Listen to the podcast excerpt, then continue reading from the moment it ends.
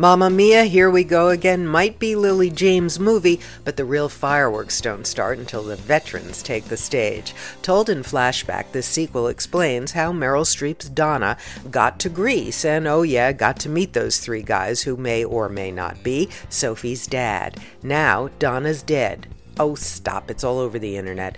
And Sophie's opened a new hotel to honor her much-missed mom. Yeah, I missed mom too, especially in the first half of the movie. Lily James is fine, but the true fun doesn't start until Christine Baranski, Julie Walters, Stellan Sarsgaard, Colin Firth join Amanda Seyfried and Pierce Brosnan.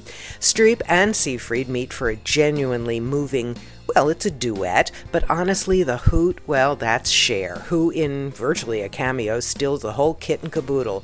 Mamma Mia, Here We Go Again? Not half bad. From themovieminute.com, I'm Joanna Langfield.